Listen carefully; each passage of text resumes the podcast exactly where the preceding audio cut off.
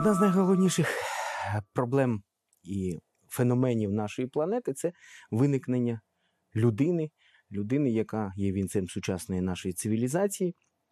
От найдавніша людина з'явилася по міркам планетарного розвитку досить недавно. Е, Загальна точка зору на походження людини, яка базується на рештках людиноподібної істоти, датується десь приблизно 3 мільйони років тому. Ну, деякою мірою можна говорити про знахідки решток ще раніших людей, які відносяться, можливо, навіть до 4 мільйону років до, до нас відповідно. На території України людина з'явилася набагато пізніше, от, тому що центром антропогенезу, тобто виникнення розвитку людини, була Африка. От на території України людина з'являється близько мільйона років тому. Але перш ніж розповідати про розвиток людини на нашій території, варто зупинитися на питанні: а звідки взялася людина? Що стимулювало природу чи щось інше до виникнення появи істоти, яку можна назвати людиною, людиноподібною істотою і так далі. Стосовно виникнення людини існує декілька точок зору. Одна з найдавніших точок зору це креаційна теорія, яка пояснює виникнення людини божественним тручанням або творенням людини Богом. Це відображується в Біблії, це відображується в ранніх е, релігійних уявленнях стародавніх єгиптян, Месопотамії і так далі. Ми всі пам'ятаємо легенду про утворення людини першої із пилу, в яку Бог вдихнув життя. Е, найпоширенішою точкою зору на нинішній момент є теорія еволюціонізму, яка була викладена ще Дарвіном в кінці 19 століття, який виходив з того, що все в світі розвивається від простого до складного. Якраз теорія походження людини від тваринного світу, її розвиток і еволюція під впливом різних природних, геологічних і інших чинників, якраз і є на нинішній момент панівною. Крім того, існують зараз і теорії, які пов'язують походження людини ну, напівфантастичними ідеями, зокрема, привнесення життя, і, зокрема, саме людського гену на планету із космосу. Це теж виникла ця так би мовити, точка зору ще з найдавніших часів. От е, і припускають окремі дослідники або навіть публіцисти про те, що людина от з'явилася від приїзду, при прильоту на на планету якихось іноземних істот, які поклали початок. Це теж фігурує. Ми будемо з вами орієнтуватися на еволюційну теорію, хоча вона також має цілу низку запитань до себе. Зокрема, традиційне уявлення про про розвиток людини, воно лінійне, тобто від простих форм людиноподібної істоти до складних до людини розумної, до нашого предка, до нас самих і так далі. За еволюційною лінійною теорією людина пройшла три етапи: це перші пралюди, от, е, які ледь-ледь відокремилися від тваринного світу, відповідно. Другий етап це палеоантроп, тобто давня людина, яка вже набагато більше відійшла від тваринного світу, була більше схожа на людину сучасного виду. Ну і третє це безпосередній наш предок, Homo sapiens, людина розумна або неоантроп, от, який вже фактично повністю ідентичний тому, що ми зараз бачимо себе в зеркалі і так далі. Щоправда, зараз дослідники, біологи, генетики та історики, в тому числі, зазначають, що прямого зв'язку між цими трьома еволюційними типами людиноподібних істот на нашій планеті немає. Кожна із цих типів вона розвивалася окремо і не давала наступного, так би мовити, руху. Тобто палеоантроп не є походженням від. Перших людей, архантропів, яких називають, так само як Homo sapiens або неоантроп, кроманьйонець, він не походить від неандертальця або палеоантропа. Це пов'язано е, з новою теорією, яка виникає буквально наприкінці 20-го, на початку 21-го століття щодо е, існування єдиного предка, від якого походять всі три еволюційних типи. Тобто, одним словом, можна сказати, що людина і людиноподібна істота на нашій планеті виникала з одного джерела, але мала величезну багатоманітність. Тобто існувала величезна кількість різних людей, різних людиноподібних істот. Це певною мірою корелюється з міфологічними казковими уявленнями ну, навіть стародавніх європейців, якщо взяти, наприклад, англосаксонську казкову, так би мовити, спадщину, то там е, фігурують різні людиноподібні істоти, гноми, гобліни різного гатунку, там інші велетні і так далі, вповні це співставляється з реальними фактами історії, археології, тому що дійсно людина була не єдиною.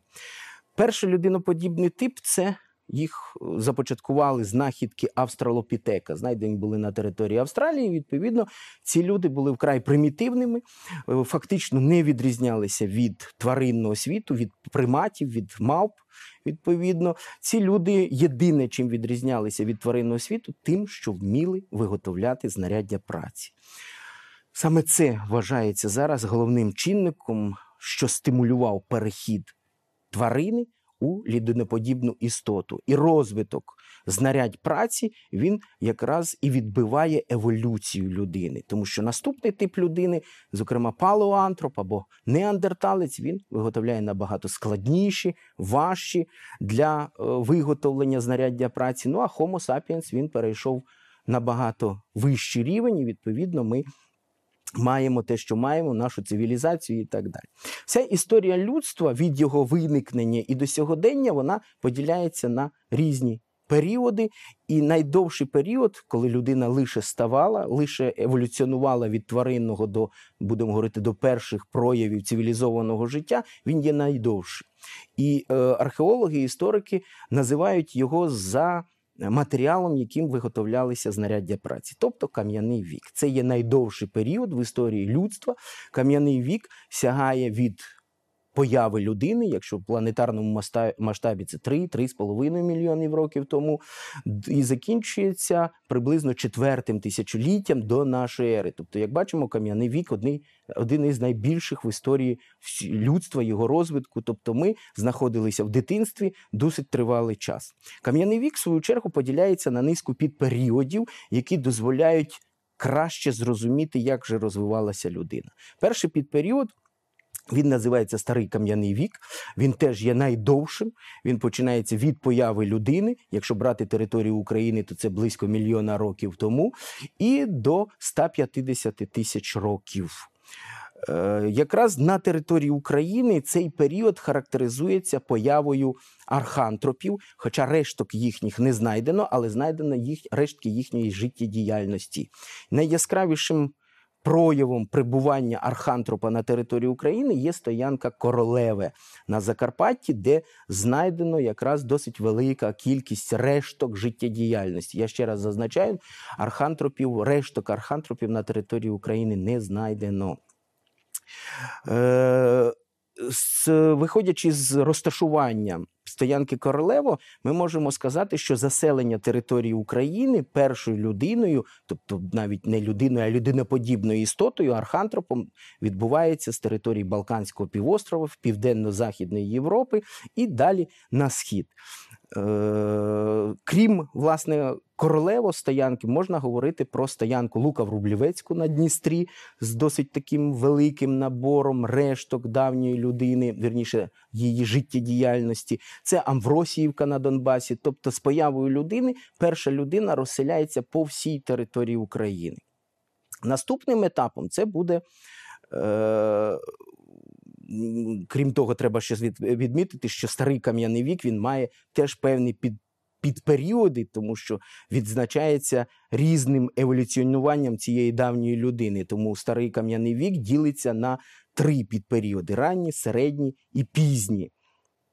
Е, ранній палеоліт, відповідно, якраз чітко ідентифікується з первісними формами людини. Середній палеоліт він якраз пов'язаний з появою на території України нового виду людей, і крім усього іншого, він пов'язаний з колосальними кліматичними змінами. Близько 150 тисяч років тому, плюс-мінус десятиліття, е, на території України приходить льодовиковий період. Не тільки на територію, а не всю планету, але в Україні він охопив майже всю північну частину України, тобто територія сучасної Київщини була досить таки серйозно холодною тундрою, от де жити було досить таки складно. І якраз на цій території, в цих умовах, змогла пристатуватися новий вид людини, який отримав назву за першою своєю знахідкою в Німеччині неандерталець. Неандерталець це була людиноподібна істота.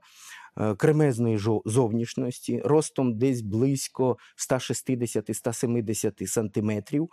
Е, мозок, об'єм мозку неандертальця досягав об'єму мозку сучасної людини, в деяких випадках навіть перевищував. Однак ця е, людина вона е, е, більше орієнтувалась на розвиток фізичних, так би мовити, властивостей, а не розумових. Тобто, це була досить мускулиста істота, яка е, повинна була досить багато рухатися, щоб здобувати харчування для себе відповідно. І ця людина, вона ну можна сказати, що не вміла говорити і була досить таки агресивною. Якраз генетики говорять про те, що аналізуючи рештки неандертальця, можна сказати, що ті центри мозкові, які стримують сучасну людину від проявів агресивності, у неандертальців фактично були відсутніми. Але це дозволило неандертальцям вижити в тих складних умовах. Неандертальці концентруються на території України головним чином у південних регіонах. Тут можна виділити стоянки в Криму, головним чином це печери, де знаходили неандертальці своє житло. Це, зокрема, Київ-Коба, город Київ-Коба в Криму. Це Стоянка Молодове на Дністрі. Е, Неандерталець він пішов набагато далі у розвитку і е, інструментів, виготовлення інструментів, взагалі існування. Тобто неандерталець, щоб вижити в умовах холодного клімату, мусив споживати новий тип фактично їжі. Якщо австролопітеки або архантропи головним чином харчувалися за допомогою збиральництва, хоча й було примітивне полювання, от, але в головному раціоні їх була рослинна їжа, то неандертальцю приходилося полювати на великих крупних тварин, щоб здобути собі м'ясо. Ясна річ, що це стимулювало і подальшу розумову діяльність. І, власне, саму виживаємість, тому що м'ясо дає більше можливостей для існування, м'ясо дозволяє менше відчувати голод, і, відповідно, людина в цих умовах починає вдосконалювати навколишній світ навколо себе. Зокрема, саме неандерталь про неандертальця можна говорити, що він винайшов житло. Звичайно, це природнє печерного типу, але він стандартно живе в житлі, щоб заховатися від холоду. Саме неандерталець починає широко користуватися вогнем. Саме неандерталець починає використовувати одяг. Це, звичайно, примітивний одяг у вигляді шкіри, яка накидалася на тіло, але вона дозволяла пережити холодну пору. Саме неандерталець вдається до такої, будемо говорити, колективної форми полювання, тому що ті тварини, на яких він полював, вони були достатньо масивними, от досить таки сильними, і одна людина вполювати їх не могла. Відповідно, в цих от умовах формується е, колектив, великий колектив людей-мисливців, які і здійснювали полювання на великих тварин. Цікавий ще момент е, в тому, що неандертальці створюють і, в принципі, формують свій духовний світ. Це перша людиноподібна істота, про яку можна говорити, що вона замислюється над навколишнім світом. Зокрема, зустрічаються поховання неандертальців, якого не було у попередній період. Неандертальці ховають своїх померлих, тобто ми можемо говорити, що вони жалкують за тими. Е, членами своєї громади, які пішли і намагаються це пояснити. Звичайно, ми не можемо говорити, що саме вони уявляли про потойбіччя, про е, смерть, про життя, але факт сам він є на лице. Наступний період це період пізнього палеоліту. Він датується 40-35 тисяч років. Е, тому і закінчується приблизно 10 тисячоліттям до нашої ери. Цей період часу продовжує ще існувати неандерталець, але на його зміну приходить людина сучасного типу, яка формується приблизно десь на території північно-східної Африки. От Паралельно з неандертальцем, між іншим, дослідники вважають, що і неандерталець, і кроманьйонець мають спільного предка, який з'явився приблизно 500 тисяч років тому. І от якраз. Кроманьйонець з північно-східної Африки через Близький Схід поступово починає проникати на територію Європи, де він зіштовхується з неандертальцем. Е, Кроманьонці, як я вже сказав, це людина сучасного типу, майже в усіх відношеннях, відповідно. Ясна річ, що вона більш досконала, ніж був неандерталець. Зокрема, в плані того, що е, кроманьонець або Homo sapiens, він умів досить добре розмовляти, і певною мірою дослідники вважають, що саме це стимулювало його до ну, перемоги над неандертальцем, тому що неандерталець, хоч і мі, видавав якісь звуки, але зв'язного мовлення дослідники вважають, ще не було. Тому комунікація кроманьйонців дала можливість їм краще вижити. Хоча треба сказати, що здобутки неандертальців були запозичені кроманьйонцями, і, зокрема, в обробці каменю, відповідно, і певною мірою в духовному житті. І фактично можна сказати, що в епоху пізнього палеоліту формується уже яскравий. Духовний світ і формуються перші вірування давніх людей, які фактично є абстрактним мисленням, тобто намагання пояснити якихось практичних, е, практичні проблеми через е, абстракції, через е, якийсь світогляд. Зокрема, в період пізнього палеоліту формується ціла система вірувань, які існують і до сих пір. Ми їх зараз називаємо різного роду забобонами. От вони не були ще релігіями, але ці вірування вони фактично визначили подальший розвиток людства в цілому. Серед перших цих вірувань можна назвати анімізм, тобто віра в те, що кожна жива істота має душу, і весь світ насичений духами, які так чи інакше впливають на живу людину, на мертвий світ і так далі. Друге вірування це тотемізм. Людина намагалася пояснити своє походження, людина намагалася сказати, звідки вона взялася. Ясна річ, що в тогочасному уявленні. Предком людини могла бути тільки якась сильна тварина, від якої первісний колектив Homo sapiens міг або залежати, або його дуже боявся. Це, наприклад, могли бути е, предками людини або північні оледі, культура яких поширена на території України, або, наприклад, там печерний відмідь, який ну, був страшним хижаком той період часу, і людське життя часто від нього залежало. Ну і багато інших тварин, птахів, навіть певною мірою могли бути рослинний світ і так далі. Це вірування називається тотемізмом, тобто людина формує для себе тотем першопредка, в якого вірить і вважає, що вона від нього походить. Наступним Віруванням буде фетишизм. Фетишизм, який ми зараз знаходимо у кожному з нас, це наші сережки, це наші різного роду кулончики і так далі. Ну і найяскравішим е, зразком фетишу можна назвати символ християнства, хрестик, який означає якраз по суті те, що первісна людина вкладала. Це віра у надзвичайні захисні властивості неживих предметів, які наділяла людина. Це могли бути різного роду рештки тварин, зокрема пазурі, е, ікла і так далі далі. Це могли бути якісь незвичні речі, якісь е, якісь камені, які рідко зустрічались, і так далі, і тому подібне. Але фетишизм він теж визначив життя людини. І підсумковим. Елементом цих первісних вірувань є те, що зараз особливо е, людство цим захоплюється на рівні такого казкового елементу. Це є магія. Магія поєднує всі три попередньо названі вірування, і, але вона направляє ці вірування на користь людини. Тобто, якщо давати визначення магії, це віра людини в те, що вона може впливати на інших людей, може впливати на навколишній світ, на тварин, на природу за допомогою уявлень про анімізм, уявлень про фетишизм, уявлень про тотемізм, і, відповідно, за допомогою різноманітних дій, ритуалів. Ну, як правило, це перші танці, якісь співи, які повторювали своє. Е, поспорювали своїх тварин, які оточували, і так далі. Тобто, в перші вірування вони фактично визначили подальший розвиток духовного життя людей. Е, розвиток у напрямку формування первісного мистецтва. І якраз це фактично можна говорити, що завершило формування людини сучасного типу, не лише вдосконалення матеріальної складової, а й вдосконалення духовного світу. Первісними віруванням, звичайно, це образотворче мистецтво, це зображення. Тварин, людей на стінах печер, як правило, це різьба по кісті, по дереву, по каменю, це перші скульптурні ну можна сказати, композиції, зображення тих же самих людей і тварин. Це музика. Зокрема, в цьому плані досить яскравим є для України е, пізньопалеолітична мізинська стоянка на Чернігівщині, де знайдено набір первісних духових і ударних інструментів. Між іншим. Дослідники навіть спромоглися вичавити з них звуки, і ми почули ті, ту музику, яку слухала первісна людина.